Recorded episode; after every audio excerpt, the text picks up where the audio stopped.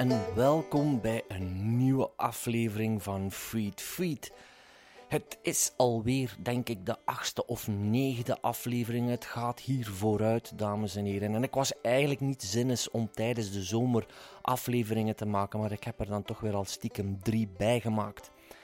En ik ben heel blij dat uh, de krant De Morgen mij en negen andere podcasts heeft uitgeroepen als uh, de meest fascinerende podcast van deze zomer.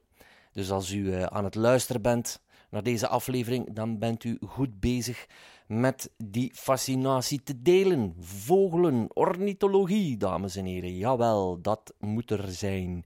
En in deze aflevering deel ik de passie met Inge Buntings. Inge is uh, werkzaam bij Vogelbescherming Vlaanderen en zij kwam mij vertellen over de huismus, de kou en de slechtvalk. En ze gaat dat doen in twee afleveringen, want ze had heel veel boeiends te vertellen. In de eerste aflevering hoor je de mus en de kou, en in de tweede de meer spectaculaire slechtvalk. Maar daarom niet minder boeiend deze eerste aflevering. En als u ja, goed gehoord en geluisterd hebt daar juist, hoorde u uh, de huismus, uh, een huismussenkolonie. En als je mijn leeftijd uh, bent, ik ben zo'n dikke veertiger, figuurlijk dan bedoel ik, dan ja, ga, dan, dan luister je daar toch naar met een beetje nostalgie. Want vroeger hoorde je die huismussen overal, maar nu minder en minder. Ik zelf ook, ik woon hier in Stad Sint-Niklaas. Ik denk dat ik twee kolonies kan tellen, dus ik kan ze op één hand tellen. Dus er moet wel iets aan de hand zijn met die soort, de huismus. Wat dat precies is, dat komt Inge netjes uit de doeken doen. Ja, en um, nu zijn we half augustus bijna. En de opname met Inge is uh, in het voorjaar gebeurd. En je zal dat ook horen aan het uh, vogelgezang in mijn tuin. Het is opgenomen in mijn tuin. Uh, de vogels zijn op dat moment volop bezig met hun territorium af te bakenen en een partner te kiezen. En dat doen ze natuurlijk door uit volle borst te zingen en te tonen van ik, ik, ik, ik ben hier de beste. En dan, ja, hebben ze jongen en dan uh, steken ze heel veel werk in het voeden van de jongen. Maar dan is het nu zomer en het is heel warm geweest en opeens valt al dat vogelgezang stil. En ik heb uh, ook uh, hier en daar op de sociale media gelezen dat mensen zich daar zorgen om maken. Zo van, ja, wat, wat scheelt er nu eigenlijk aan? Maar eigenlijk is het normaal. Ondanks de warme periode, want die warme periode zal er ook wel voor gezorgd hebben dat het nog iets doodser is dan normaal. Veel energie verspillen wij ook niet op zo'n dagen. Maar na het broedsel zijn die vogels toch wel back-af, uitgeput bijna. Die zijn dus volop bezig ja, wat vet, wat reserves aan te kweken. Uh, en niettemin omdat zij zich ook klaarmaken voor de grote trek die in het najaar gaat beginnen. En dan hebben zij natuurlijk die reserve nodig. En anderzijds steken zij ook heel veel energie in het vervangen van een verenkleed. Ze zijn met andere woorden in de rui. Uh, niet dat dat bij alle vogels op dezelfde periode gebeurt, dat gebeurt een beetje gespreid. Maar dat verenkleed is versleten van in en uit dat nest te gaan, zich in hoeken en bochten te wringen in boompjes en soms in nestkasten. ik denk bijvoorbeeld aan een staartmees, die, die vouwt zijn staart zelfs helemaal op als die in zo'n nestkast moet. Dus dat verenkleed is versleten, moet vervangen worden. En zeker en vast ook omdat de trek eraan komt, hè, weer al. Dus ze hebben reden om te zwijgen en hun energie in andere dingen te steken. Dus dat is de reden. Um, ja, nog even bijvermelden dat ik uh, volgende week, ik denk woensdag, het is 21 augustus in ieder geval, te gast ben bij Kobe Ilsen in het Radio 1-programma Weet ik Veel. Daar ga ik het hebben over uh, mijn hobby ornithologie. Um, tussen uh, eh, 12 en 1 is dat, ja, dat is middags. Uh, dus ja, een tip als je zin hebt, luisteren maar. En um, laat ik nu het woord aan Inge Buntings. Ze gaat het hebben over de huismus en de kou. Dus waar u ook bent, uh, in de zetel, bent u op de fiets, in de trein, trambus, bent u te voet misschien, Ehm, ik zou zeggen, maak u klaar voor een stukje slow radio.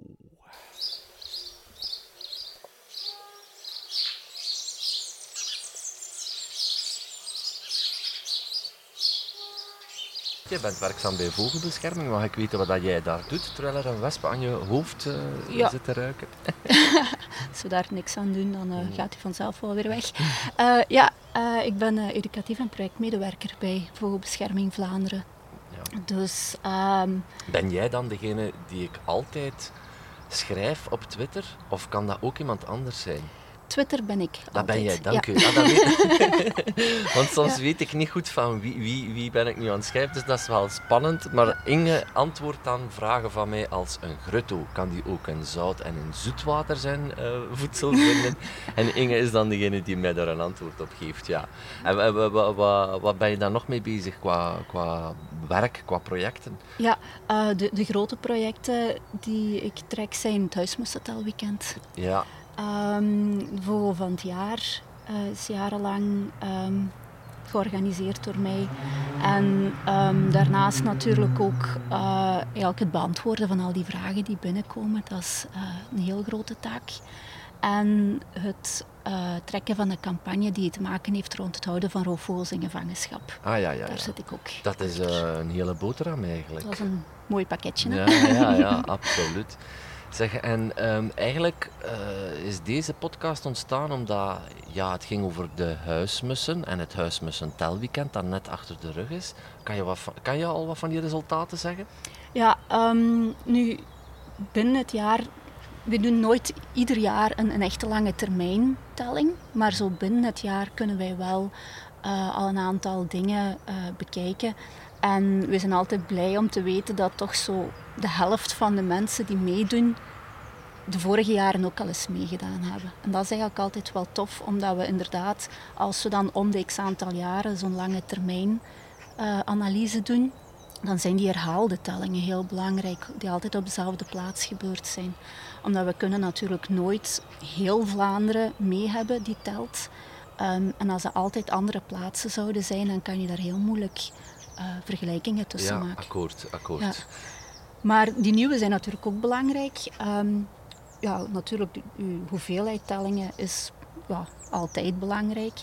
En we kunnen echt wel zien dat hoe meer dat je naar een binnenstad gaat, hoe kleiner of hoe de populaties worden of hoe meer afwezig de huismussen worden. Ja, want wat is eigenlijk de reden dat die worden geteld, die huismussen?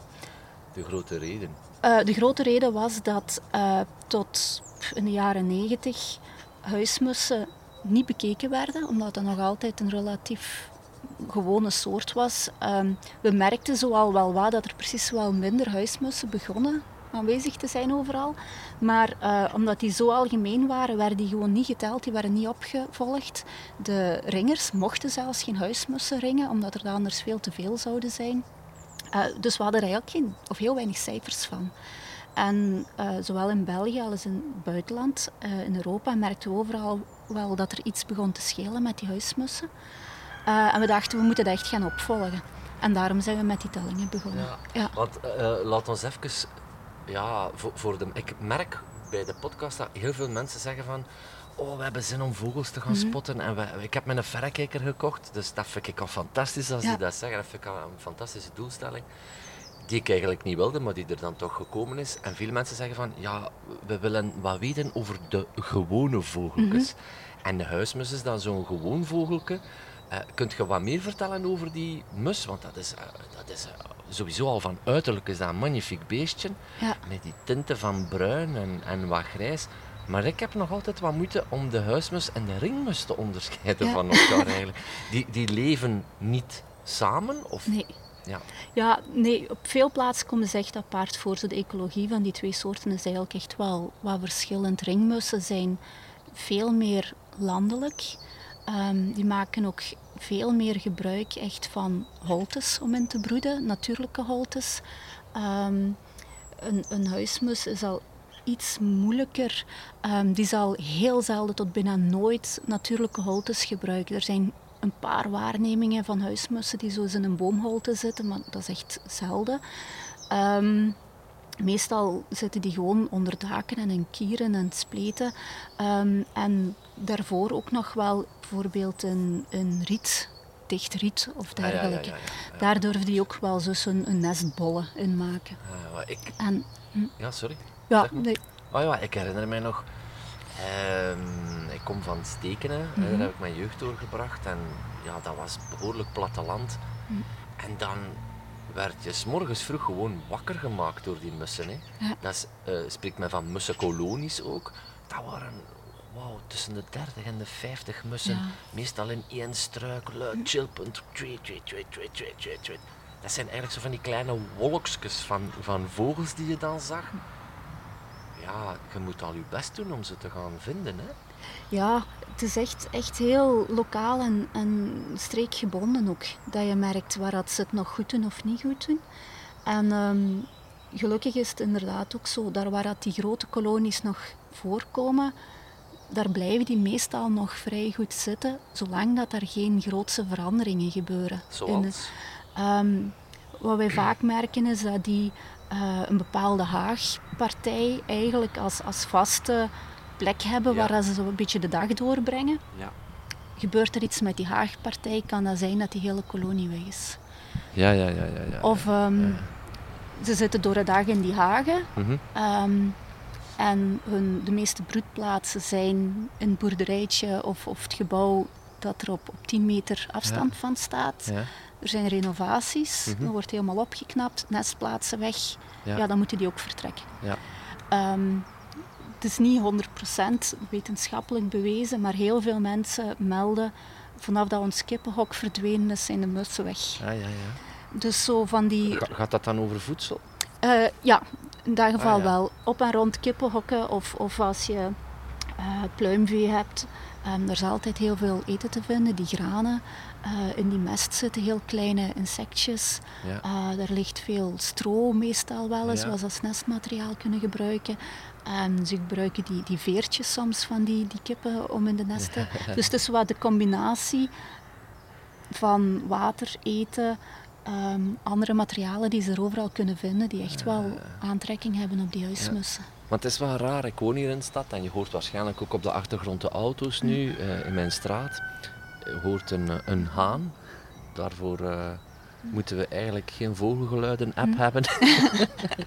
hij hoort er ook bij, de haan. Hij is eh, wel eh, gecultiveerd, maar goed, hij hoort erbij. Maar ehm, ja, hi- hier zit een hegemus. Hè. Ik heb hier een nest van een hegemus zitten. Een merel heeft hier nu twee keer geprobeerd, nu zit hij Mhm. daar, denk ik. Daar zit een vink en een pimpelmees in die coniferen. Ehm, maar ik heb hier nog nooit mussen gezien. Nee. Dat is eigenlijk wel straf. Ehm, kan ik die naar hier lokken? Dat is heel moeilijk. Als ze er niet zitten en ze zitten niet binnen de 50 à 100 meter afstand in de straat, is het heel moeilijk om vanaf nul te starten. Ja. De huismussen zijn zo honkvast. Ja. Ehm, dus je moet dan eigenlijk echt een groepje huismussen vatten die om een of andere reden op de dool geraakt zijn. Of dat je ergens een kolonie hebt waar veel jongen waren die ter plaatse geen, geen plek hebben, omdat er bijvoorbeeld te weinig nestplaatsen nog vrij zijn, dat die moeten vertrekken. En als je die dan net op dat moment kan, kan onderscheppen, zal ik maar zeggen, en die vinden dan bij u alle omstandigheden en ook die nestplaatsen, dan kan dat lukken. Maar ehm, anders is het echt moeilijk. En dat maakt het ook zo moeilijk voor de huismus. Ehm, om, omdat die eigenlijk kan die een beetje overal voorkomen. Maar als ze er niet zitten, zijn ze zo moeilijk te verplaatsen Ja, ja, en zo honkvast. Ja. Dat, dat maakt het voor die, ja, zo maakt die mus het zichzelf eigenlijk heel moeilijk. Ja, ik merk, mijn eh, schoonzus die heeft een aantal eh, mussenkasten hangen Mhm. nu. Ik vrees dat ze niet van jullie zijn, want ik ga straks over jullie kasten eventjes spreken. Mhm. Maar die heeft er drie hangen, ik denk dat die er nu al twee jaar hangen. Niks, Nee. niks. Thans in de buurt zijn er wel, maar ja, bon, als ze in de buurt zijn hebben ze waarschijnlijk een plaats. Mhm. Maar nee. Nee. Nee.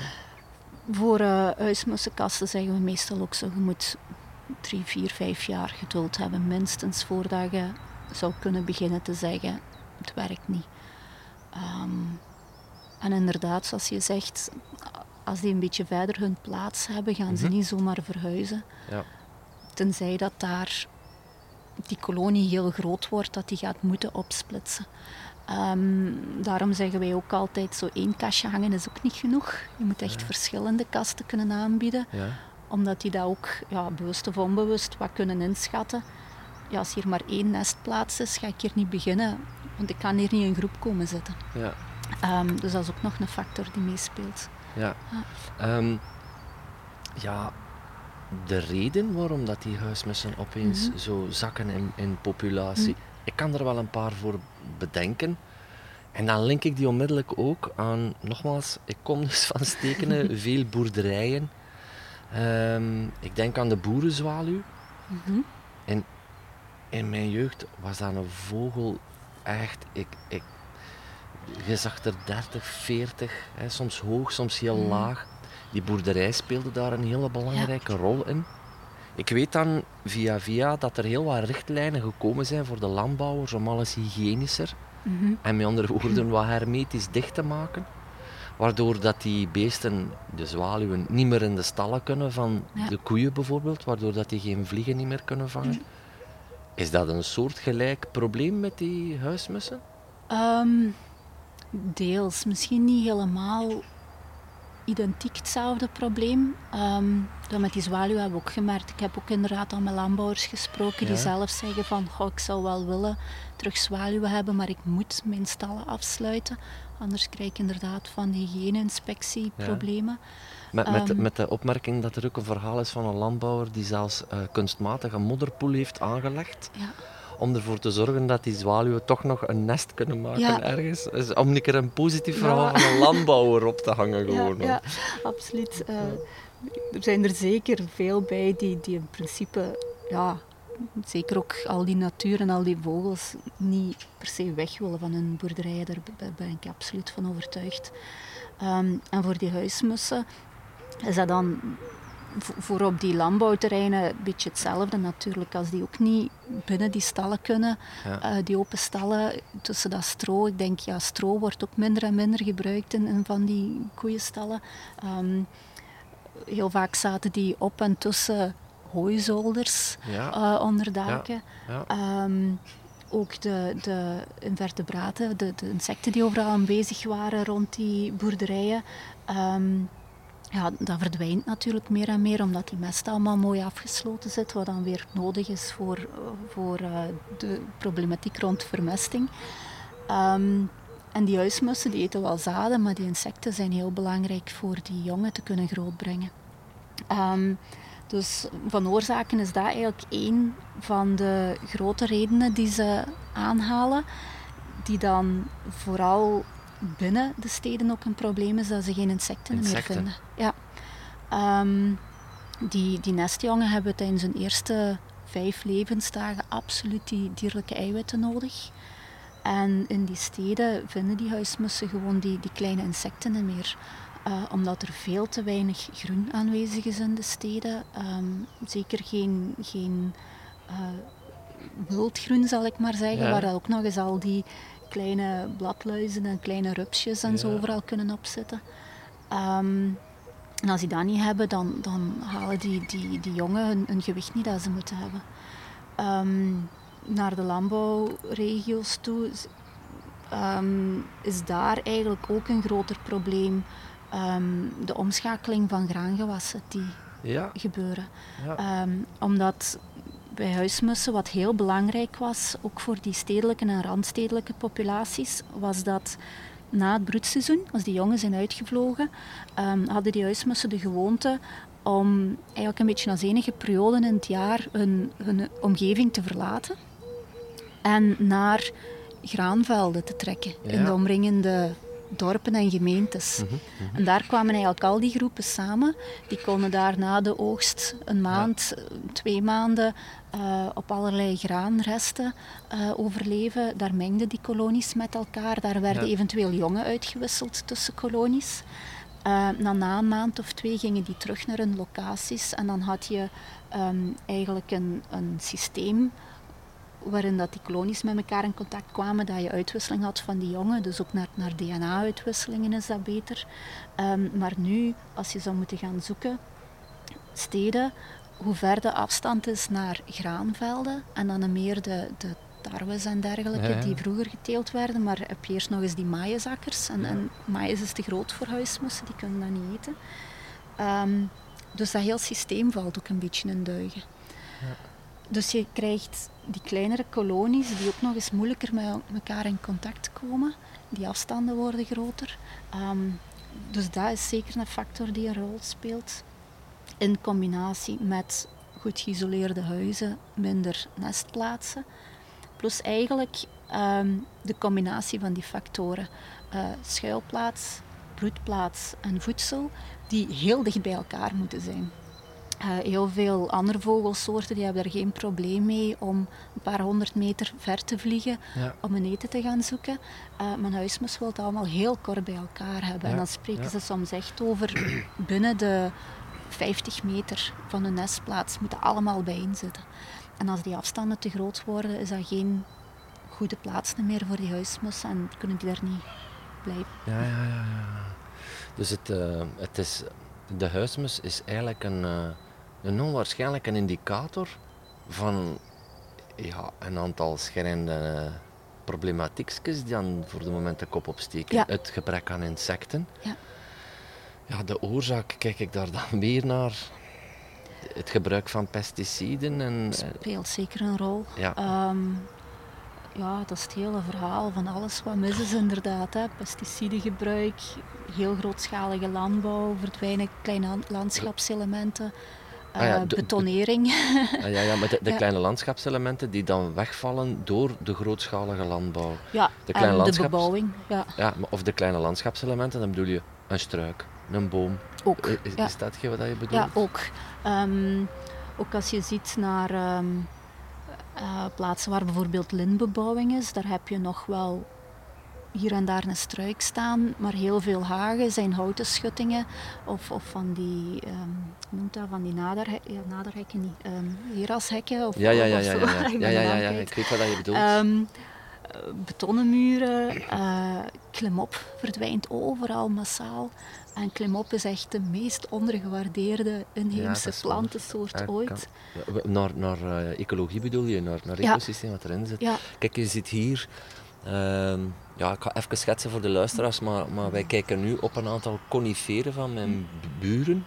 Die worden eigenlijk niet onderhouden, hè, zoals wij, uh, net de Belgen dat willen. Um, ja, uh, sommige mensen zeggen tegen mij, doe dat uit jong, doe dat uit. Je kunt niet geloven wat daar allemaal in zit. Ja. Dat is onwaarschijnlijk. En dan heb ik het alleen nog maar over vogels. Hè. Mm. Daar zitten groenlingen in, er zitten zwarte mezen in, pimpelmezen. En ze gebruiken dat ook, merk ik, zo om een afstand te overbruggen soms. Hè. Ze gaan van, die, van, van dat boomken, gaan ze naar die boom, ze mm. stoppen. Ze zijn erbij, die maken daar een nest in. Dus eigenlijk elk stukje groen wordt eigenlijk gebruikt door, eh, door, een, door, een, eh, door een vogel of een dier. Hè. Kijk, kijk, kijk, kijk. Ah, ja, dat is een hegemus. We zien dus nu een hegemus. Een paar meter van ons, die heeft hier dus een nest. En is brutaal, hè? vinden die voor een hegemus? Ja, ik komt heel fel in het open. Ja, Meestal blijven die inderdaad iets meer tussen de struiken zitten. Ik heb eh, geprobeerd hem van de week te fotograferen, maar daar is toch iets te zenuwachtig voor in ieder geval weg. Schoon, hè? Ja. Dat is toch een knap vogelke, hè, ja. Je hebt daar uh, vorig jaar, denk ik, een artikel aan gewijd in Mens en Vogel. Ja, eh, was het vorig jaar? Ja, vorig jaar was hij uh, Vogel van het jaar. Ja.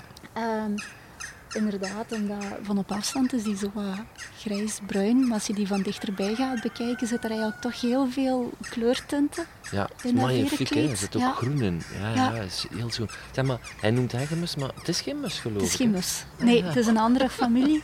Uh, een hegemus is ook, veel meer echt een, een, een insecteneter. Weet jij toevallig bij welke familie die mussen zitten? De mussen? Ja? De mussen zijn, ja, die vallen eigenlijk, maar dat is nog de grote groep onder de wevervogels. Ah, oké, oké, oké. Ehm, maar mussen zitten toch niet bij de vinken? Nee. Nee? Nee, nee, nee, nee. Dat is echt een aparte groep. Ja, want ik was van de week, die groenlingen, die, die zitten al bij die vinken. Hè? Ja. En, maar, maar een hegemus is geen mus. Waarom noemen ze hegemus? O- o- Ehm, is heel... Naamgeving. Ah. Dat zal eh, heel veel namen zijn gegeven aan vogels voordat ze ooit met zo'n bepaling van groepen en, en ja, Uiterlijke familieverbanden hebben kunnen vaststellen.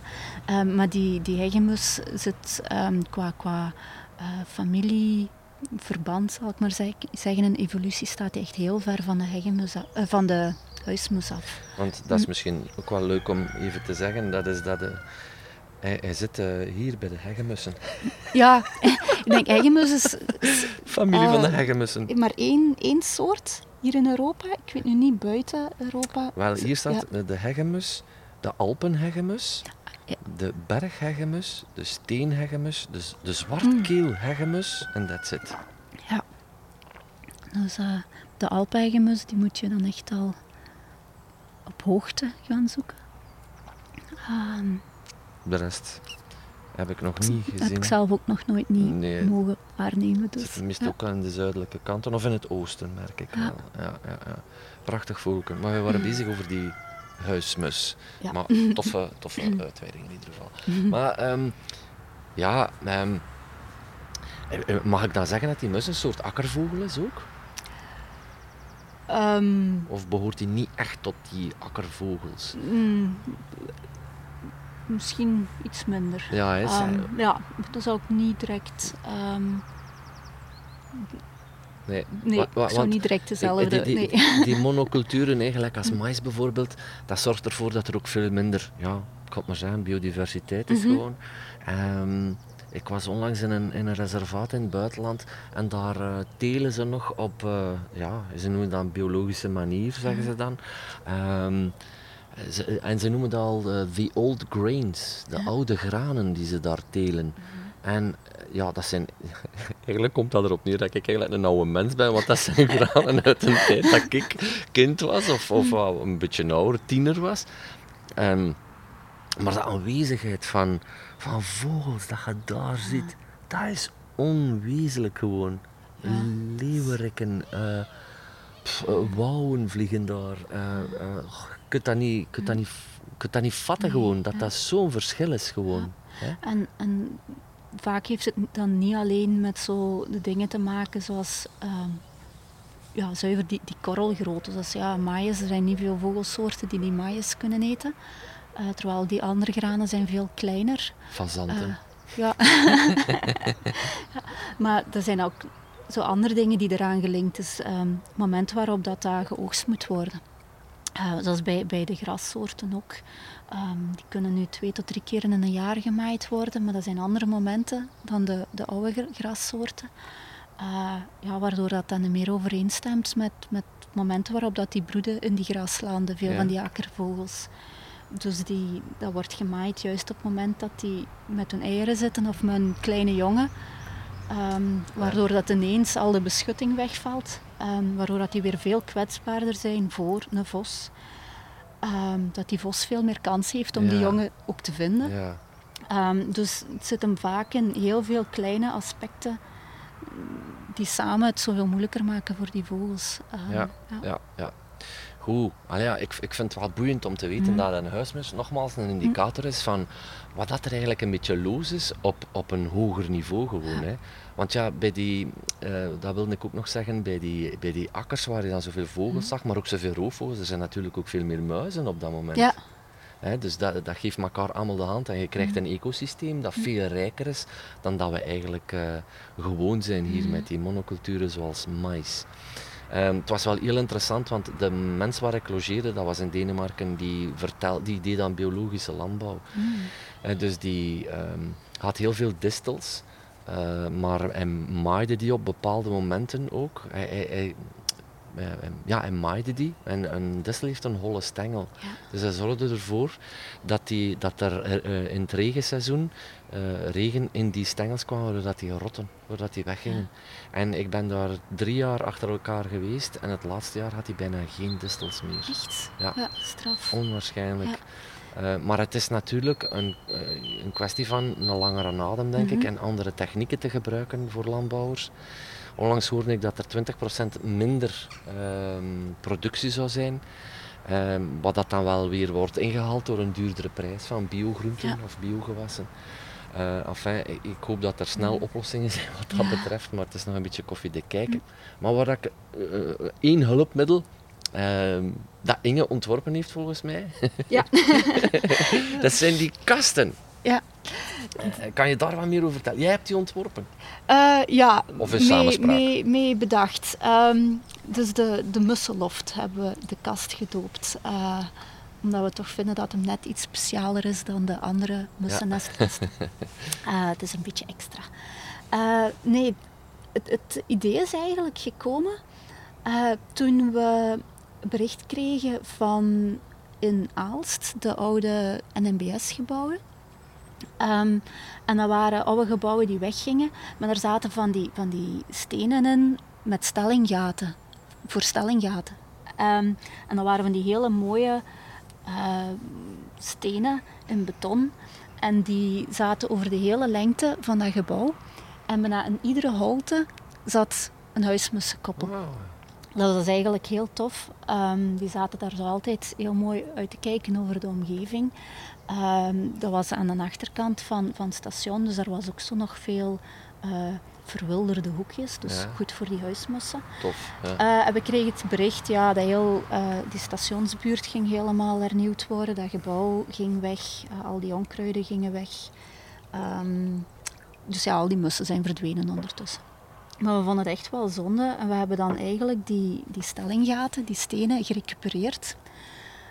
En we dachten, ja, dat is echt, echt symbool van, van wat dat er eigenlijk altijd misloopt. En met ernaar te kijken, dacht ik van, oh, eigenlijk die, die mussen die zitten op een gemakje naar buiten te kijken, want zonnetje achter hun zitten die nesten. Die zitten er eigenlijk wel goed. Die hebben Ja. echt zo uitzicht over alles, eh, kunnen die veilig uitvliegen.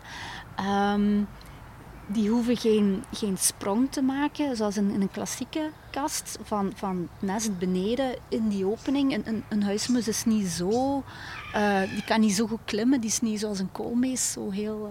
eh, Is dat die vogel terug die we daar juist horen? ja. Heb ik daar juist ergens weer zo die roep gehoord? Daar is, daar, is, is daar een roofvogel? Is dat een sperber daar of wat zag ik? Hij is juist weer Hij is verdwenen. weg, hè? Ik weet dat er in dat bosje hierachter een sperber zit. Ah, Want die is hier al komen landen tot Ja. groot jolijt van mijn kinderen. Die die dan komen. En af en toe knipt hij daar wel eens een paar eh, duiven, die, die sperber.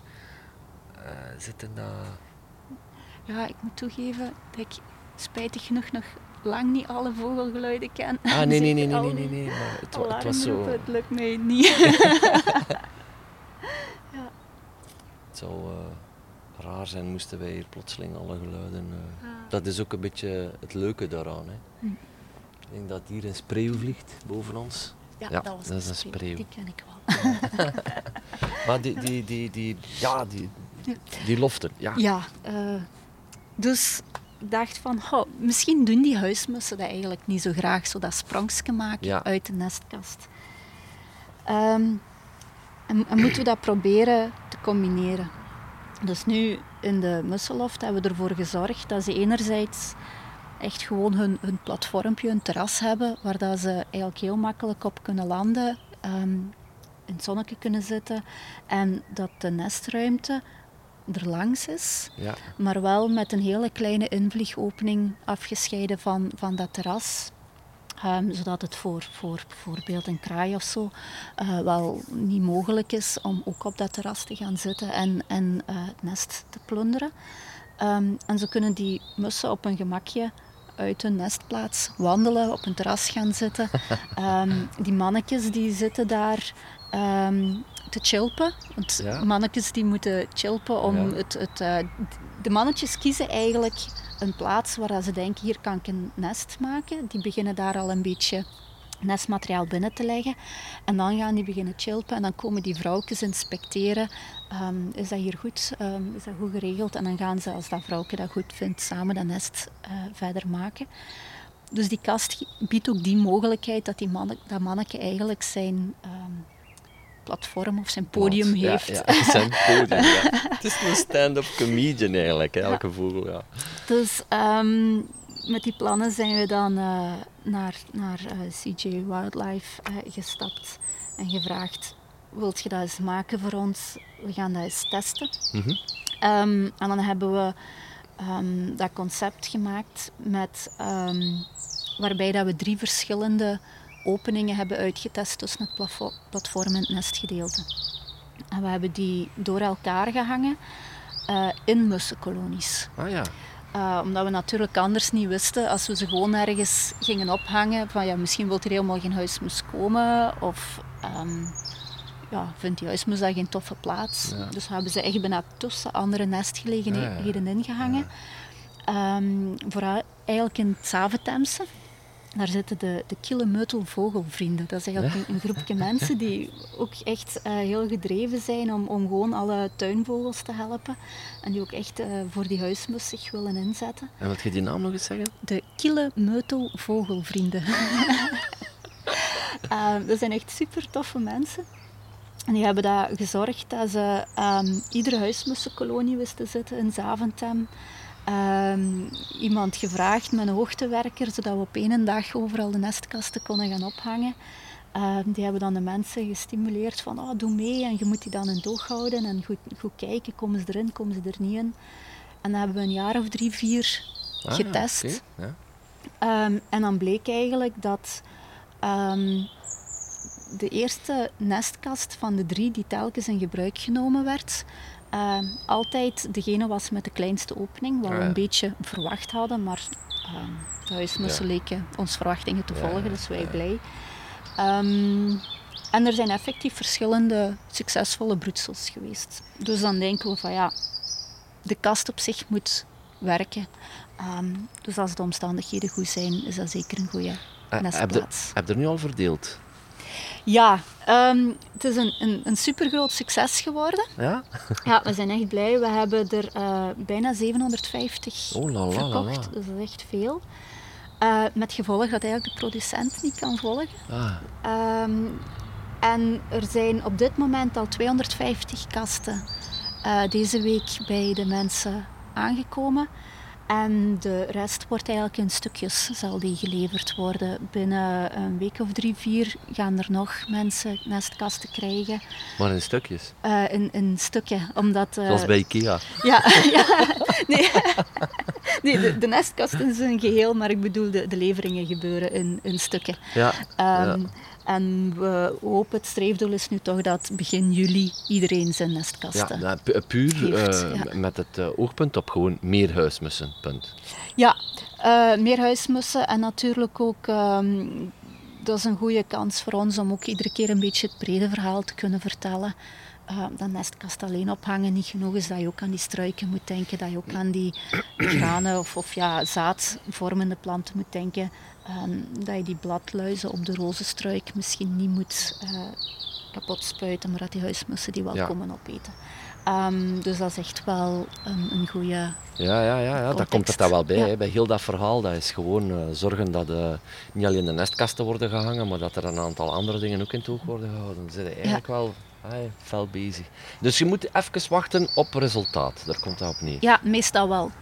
Tenzij dat je al, al een mussenkolonie hebt bij jou thuis. Um, dan is het uiteraard ook altijd goed om, om erbij te hangen omdat natuurlijk ook weer die, die hoeveelheid aan mogelijke nestplaatsen een beperkende factor is.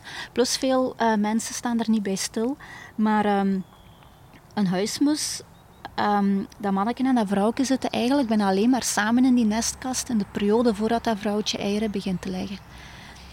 En vanaf dat die eieren begint te leggen, moet dat manneke ergens anders gaan slapen. En um, ook buiten het broedseizoen slapen die vaak op ah, aparte plaatsen. Ah, dus het, het, aanbieden van meer veilige plaatsen waar dat die kunnen slapen, is sowieso ook al uh, een winst. Ja. Uh, ja, goed. Uh, dus uh, die, die loften, ja. kunnen ze dan nog besteld worden bij vogelbescherming? Ja, ja, um, ze kunnen nog besteld worden. Um, we gaan blijven um, pushen dat de productie zo rap mogelijk kan gaan. Um, maar ze zijn in houtbeton, de nestkasten. Ehm, dus die, die moeten gegoten worden en die moeten uitdrogen. Ja. En dat maakt het dat het eigenlijk ehm, het proces traag gaat, omdat je moet gewoon die, ka- die kasten laten uitdrogen, anders ja. Ja, ja, ja. Maar het succes is eigenlijk wel groter dan dat je verwacht had. Eh, zo het eerste start succes Ja, ja, wel. ja, dat is heel goed. Dus eh, dat is tof.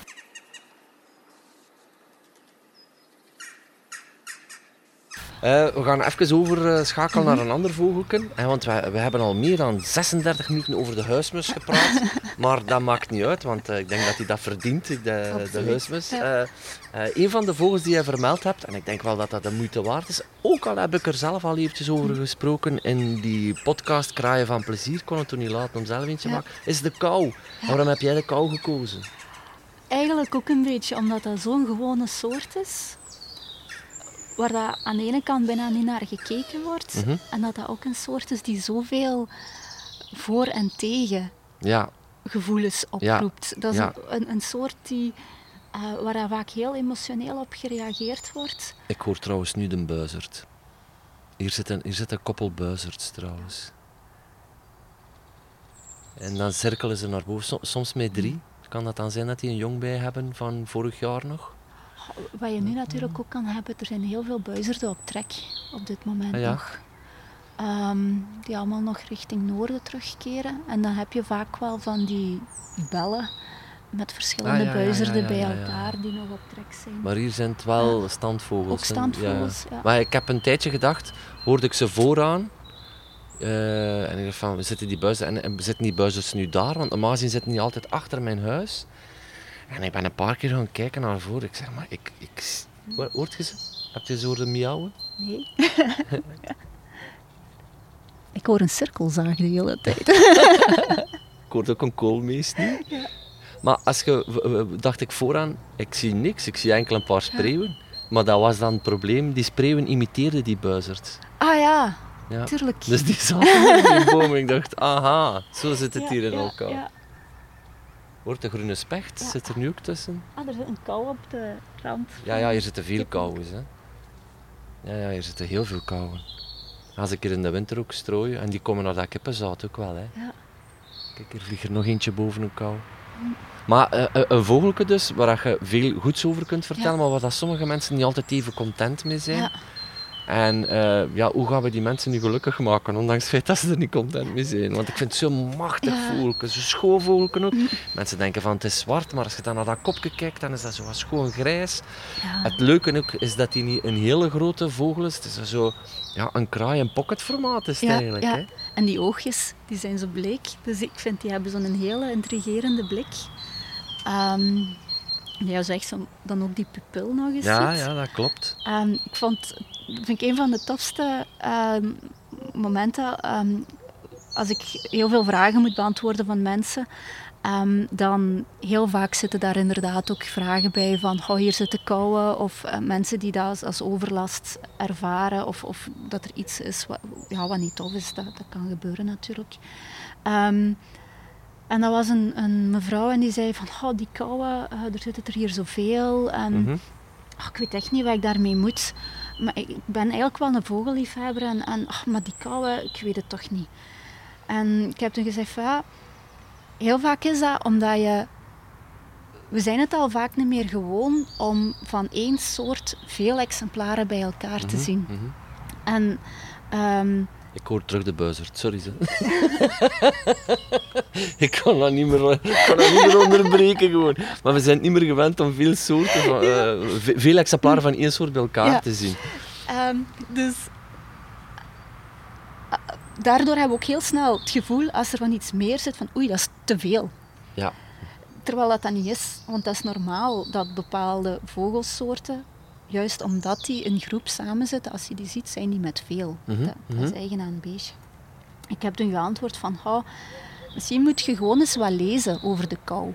En er zijn eigenlijk veel boeken, eh, vooral van Achille Coles. Kools, ja. ja. Wie is dat Eh, eigenlijk? Is, is dat een ornitholoog? Of, ik dacht Ehm, ja, je kan eigenlijk zeggen van wel. Die is in Eh. zijn, zijn privéleven zoveel met vogels eh, Ja. bezig geweest. Heeft zoveel eh, ja, erover gelezen. En, en hij, hij woont eh, aan een natuurgebied. En is een Belg. heel. Het is een Belg, ja. Ja. Hij is van Turnhoutse.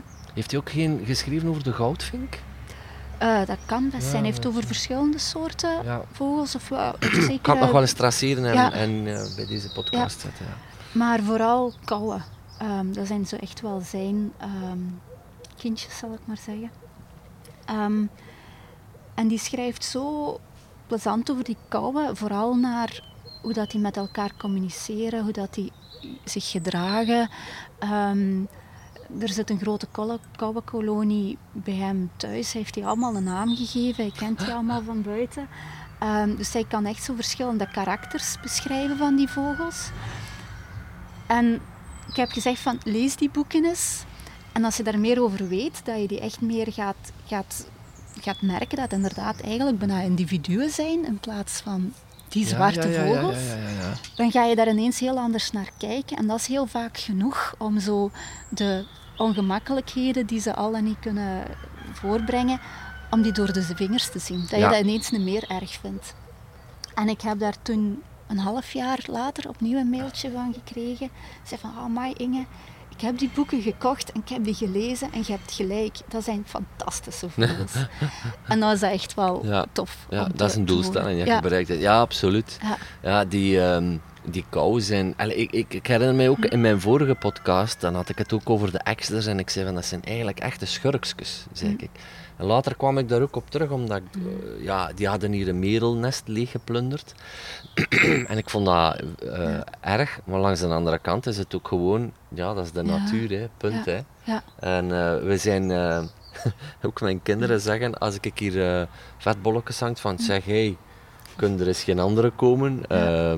Eh, in Nederland vond ik ook een heel grappig iets. Daar had iemand een soort eh, ja, systeem ontworpen dat er geen kauwen aan de vetbollen konden Ja. komen. Ja. dat vind ik zo tegen Ja. natuurlijk, om ervoor te zorgen dat bepaalde soorten vogels er niet in komen pikken, omdat je daar een hekel aan hebt gewoon. En Dat is, dat, ja, dat, eigenlijk is dat onwaarschijnlijk. Hè. Ja, het is al de, die andere tuinvogels zijn kleiner, dus die krijgen direct zo'n underdog-positie. Ja, En, en je merkt inderdaad, mensen reageren daarop. Ehm, dat is inderdaad ook een vraag die, die ik bijna iedere dag krijg. Van, oh, ik heb eten gestrooid en, en die kauwen die komen alles eerst opeten. Of, of soms ook andere, of, of duiven, een houtduif, die zijn ook wat groter op het moment dat die land is. De rest even weg. En die eten alles op en die kleintjes hebben niks meer. En ik zeg, ja, dat is inderdaad de natuur. Ik zeg, ja, die grote vogels hebben ook honger. ja natuurlijk. Ehm, en die geef ik ook altijd de tip van ehm, mensen voederen ook al, of heel vaak op één plaats. En je moet dat een beetje verspreiden. Ja. Want dat is logisch dat op die één plaats dan alles bij elkaar komt. Maar als je op verschillende plekjes ja, ja, voedert, dan kunnen die grotere vogels ook nooit die ene voedselbron monopoliseren. Ehm, een beetje ja, op de grond, iets ophangen, iets in het struiken, iets in het midden van het gras. Ehm, en dan heb je al direct, eh, ja, geef je die kleinere Ja. vogels meer kans om rapper aan dat voedsel te komen. Dus ja, het zijn slimme beestjes. het zijn super slimme dieren. Ja. Ja. Het, eh, wat ik ook altijd leuk vond was, ehm, ik heb eh, heel lang als vrijwilliger geho- geholpen in het vogel- en zoogdieropvangcentrum van Heusden-Zolder. En Dat hoort je. Ah. ja, Heus de zolder bedoel ik, hè? ja, Je hoort aan je accent. ja, ik ben van Limburg. ik kan het niet verstoppen, maar Dat is ja. niet erg. Dat is niet erg. Ehm, en als daar het eh, seizoen was van de jonge vogels, dat, dat we al de, de nestjongen moesten voederen, ehm, op een, in een bepaald jaar kwam daar een, een mevrouw af en die had eh, zelf eens een, een koudje grootgebracht. Die was uit het nest gevallen. Die was natuurlijk tam geworden. Ehm, maar die kou die was ehm, met zijn poot tussen een garagepoort geraakt. Dus dat pootje was helemaal stuk en, en ze kwam die brengen voor, voor die te verzorgen.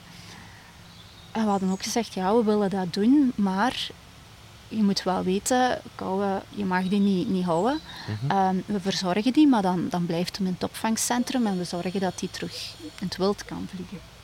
Ehm, want ze zeggen ook, ja, dat is geen probleem, want langs het opvangcentrum was een, ja, zo'n bosje.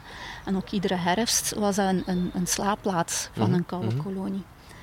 Dus we konden die perfect laten gewennen en dan in het seizoen bij, bij die laten aansluiten aan die kolonie. En Uh, je herkende die kou heel goed, want die had zo'n hele kromme poot van die Ja. verwonding. Ehm, en we hebben die terug vrijgelaten. Maar iedere lente, als die kolonie verdween, terug om ergens te gaan broeden, bleef die rond het opvangcentrum hangen. En die wist dat we met het voedsel voor de kleine vogels van het hoofdgebouw naar de voederlokaaltjes gingen. Eh, en dan kwam die altijd zo op een meter afstand rondvliegen en die kwam dan echt bedelen voor, voor ook een wormpje of een beetje van die voederpaté. Of, en dat heeft jaren geduurd dat die iedere lente kwam die terug en dan kwam die voedsel schooien van alle vrijwilligers. En als de kolonie terug kwam slapen, dan zagen we die een paar maanden niet. Ja. Eh, en dat was altijd eigenlijk wel tof. Zo, sowieso onwaarschijnlijk dat die gewoon een weg ook terug weten naar daar. Hè? Ja, Je zou dat dikwijls denken van, hoe, hoe, hoe weten ze het? Hoe kunnen ze het? Hm. Hoe, maar ja, ze, ze doen het. Trouwens, ehm, dat is nog een, een, eh, een, eh, een pareltje voor de zwijnen die ik kan geven. Een nieuwe leuze voor eh, vogelbescherming. Kauwen mag je niet houden. Ja. Dus misschien- dat zal het heel goed doen in Limburg, denk ik. Houden. Want Ja. kauwen mag je niet houden. Ik heb trouwens vroeger ook heel eventjes een kou gehad. Ik had die gekregen als kind. En ehm, ik geloof zelfs dat hij een naam had. Ik geloof dat hij Sophie heet. En eh, mijn zus had er toen ook een. Ehm, maar dat is niet goed afgelopen. Hm. Het is wel goed afgelopen, maar in die zin dat we die terug vrijgezet hebben. Ja.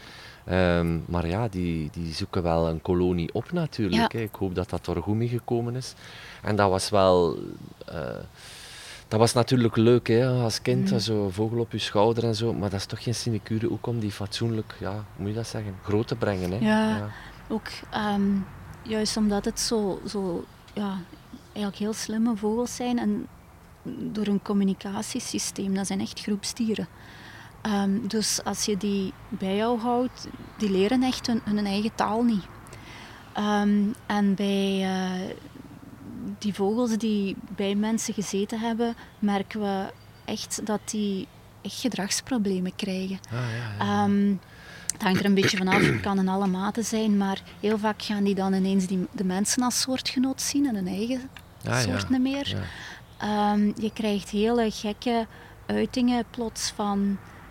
Ja, agressie klinkt zo, zo straf, maar dat die hun eigen veren in periodes gaan beginnen uit te trekken. Ehm, dat die soms over de grond beginnen te rollen.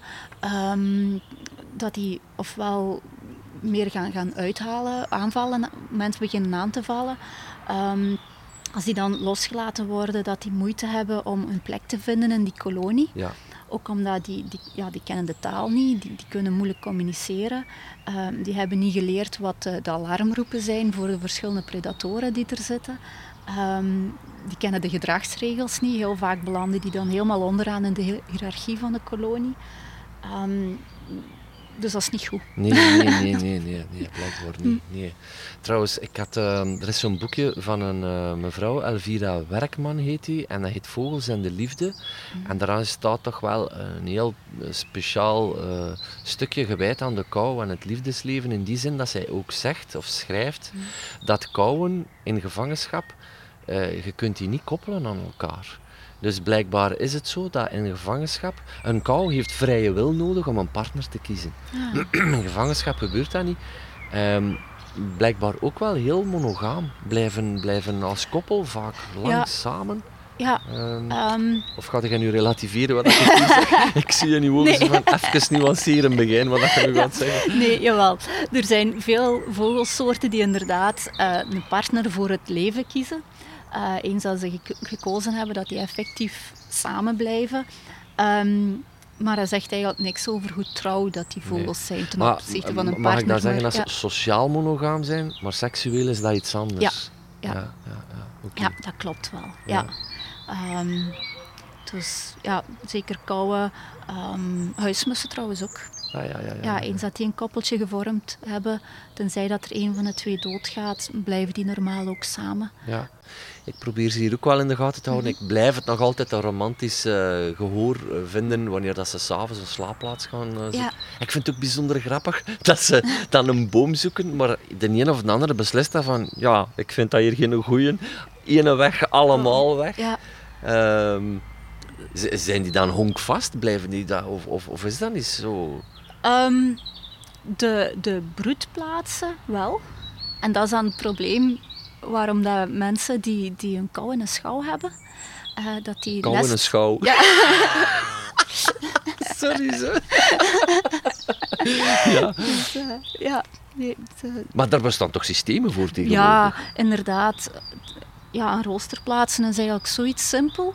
Um, maar ja, fout die vaak gemaakt wordt is inderdaad van oh, er zit een nest in de schouw, je jaagt die eruit al dan niet, je haalt dat nestmateriaal eruit en het is opgelost. Maar inderdaad, die kouwen zijn honkvast ook weer.